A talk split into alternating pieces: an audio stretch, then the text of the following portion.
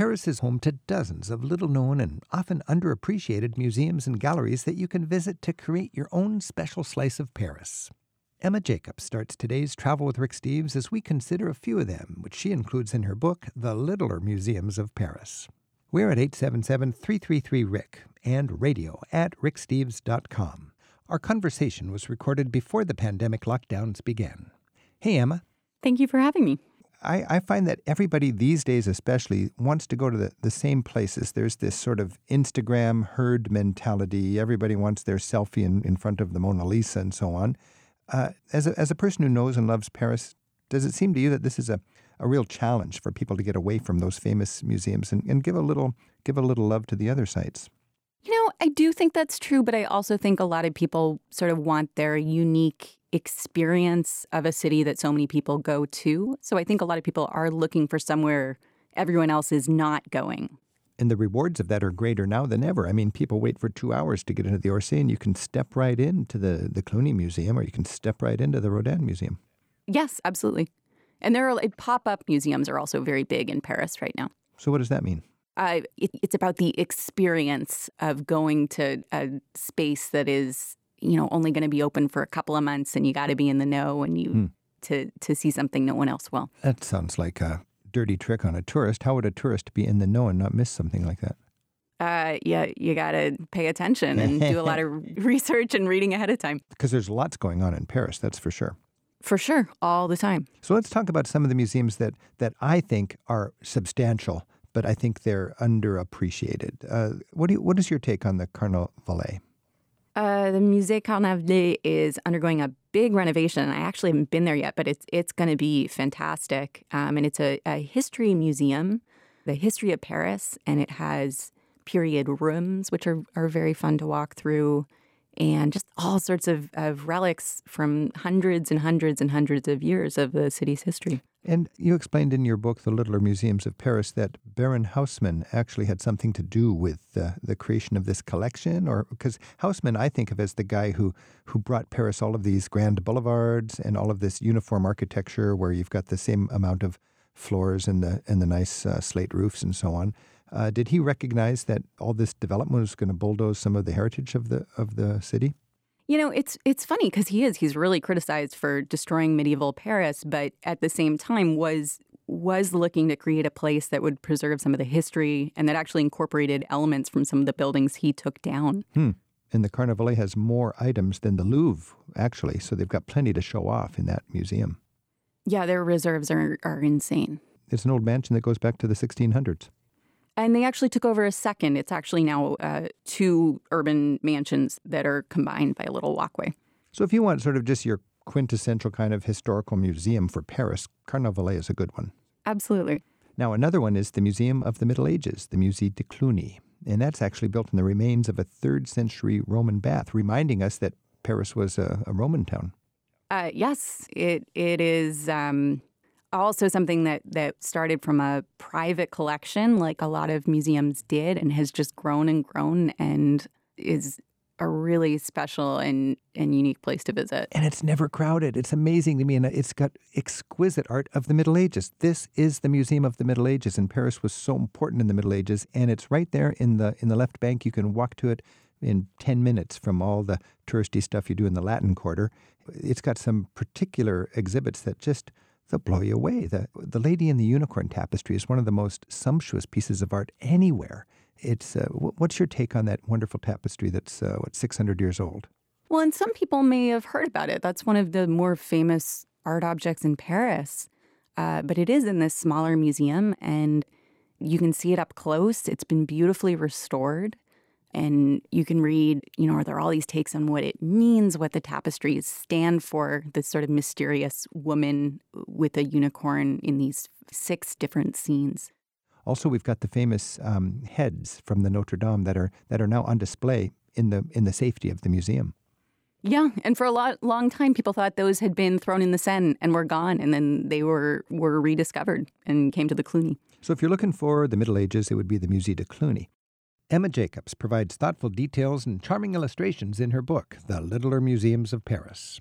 You'll find a link to her work and a web extra about the sensuality of the woman and the unicorn tapestry. It's with this week's show at ricksteves.com/radio. There was a time when, when France had the third biggest Jewish population anywhere, a very important Jewish heritage in Paris, eh, specifically the Marais. And right there next to Falafel Row, you've got uh, the Museum of Jewish Art and History. Yeah, and it was actually opened pretty recently. Um, and the core of it is a collection of medieval Jewish art that was part of the Cluny's collection and spent most of its time in storage. And they did a special exhibition. It was very popular, and they said, "Well, you know, maybe maybe there's a, a museum in here." That is a great thing because there's so many of these museums have a collection far bigger than what they can display, and uh, opened in 1998, right? Mm-hmm. Yeah. Now, the interesting thing about that museum, it's it doesn't cover the Holocaust. It covers Judaica and shows the richness and diversity of Jewish culture. Apart from that, there's there's a Holocaust memorial nearby. But if you really want to learn about Jewish history and culture and the diversity of Judaism in Europe, this is just a, a, a must-see museum, I would say. This is Travel with Rick Steves. We're talking with Emma Jacobs, and her book is The Littler Museums of Paris, covering about 200 museums in and around Paris. It's an illustrated guide to the city's hidden gems. You know, Emma, when I'm thinking of great museums in Paris, one museum that is particularly intimate and just simply enjoyable is the Musée Jacquemart-André. It's, it's just a, a wealthy mansion filled with exquisite art and done so tastefully. Yes, absolutely. It is just the most elegant place. There's nothing like it. These people were they were just filthy rich and they loved art and they had no kids and they liked to show off apparently. So they had this incredible mansion and they just dedicated their lives and their passion and their fortune to filling this place with uh, first it was Italian Renaissance basically, right? Well, you know, first thing is she came from a very modest background and actually supported herself as a society painter in the 1860s, which uh-huh. I think is super impressive. And then marries this banking heir who was a collector of art. They go to Italy together and, and do collecting together. And then after he dies, she continues to collect all sorts of art and antiques and actually yeah. has a, a whole chateau she's filled outside the city of as well, which is a, a, second museum. And it comes with I remember it comes with a nice guided tour also. Or you could remember when you go to these museums, if they have an audio guide or something, uh, consider taking advantage of it. We have an email from Justin in Bellevue, Washington, and, and Justin writes, one of the best surprises I had on a recent trip to Paris was going to the Musée Jacquemart-André, the same museum we're talking about. He says it was such a, a great combination of art and architecture Along with the traveling exhibit, which included Cezanne, Botticelli, and Rembrandt, it was a more memorable experience than the other more famous museums he visited.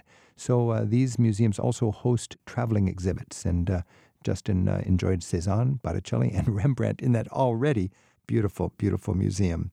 Uh, the Museum for uh, Rodin, the great, the greatest sculptor I think in Europe since Michelangelo, uh, it fills one of these wonderful mansions or hotels in the city. Um, a great thing about the Rodin Museum is it comes with a garden that's also filled with masterpieces, and you get a sense of the artist's studio. How do you like the Rodin Museum?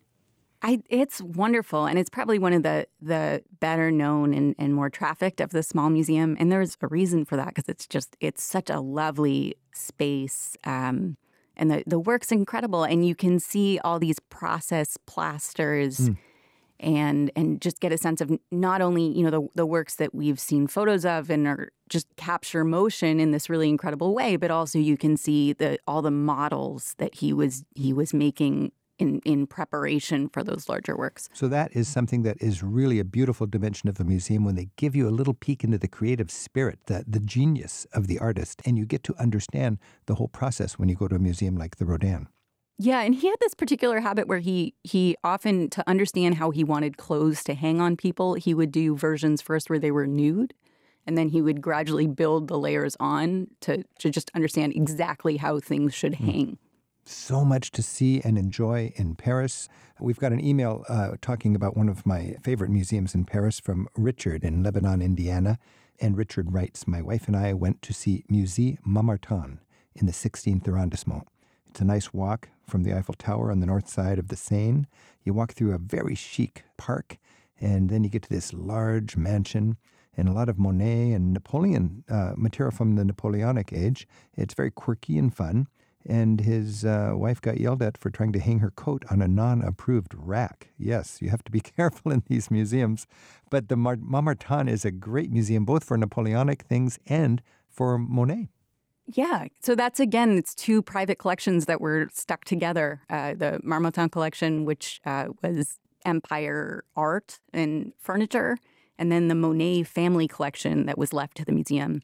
Uh, and there's also a, a, great room full of amazing illuminated manuscripts mm. that that is again just it got donated. It ended up just as a little annex to this museum. It's a it's a fun one and it's, it's very eclectic. How Paris has it's got a gravity for all of this stuff. So much great culture and art is collected and beautifully displayed and shared in Paris. And if you're a culture vulture, you give yourself five days and a Paris museum pass, you could just spend every day going like crazy to all these amazing sites. This is Travel with Rick Steves. We've been talking with Emma Jacobs. Her book is The Littler Museums of Paris, an illustrated guide to the city's hidden gems, reminding us that, yes, you're going to see the Louvre and you're going to see the Orsay, but there's a couple hundred other museums in and around Paris that do deserve your consideration. Emma, clearly you put a lot of work into this book. I'm curious, as you worked on that, is there some overreaching sort of lesson that you'd like your travelers to take seriously so they get the most out of their time in Paris?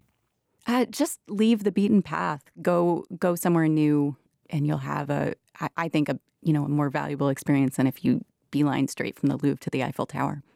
I think there's so much hiding out, and just because it's not famous doesn't mean it's not worth your time and, and won't be a beautiful experience.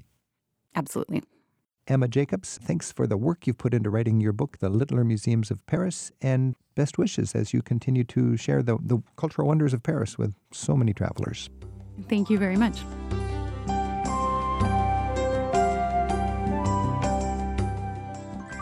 Hey, I'm Rick Steves. In my latest book, For the Love of Europe, I share highlights of a lifetime of exploring Europe, my favorite experiences, sights, and encounters in 100 essays. Order your copy today at ricksteves.com.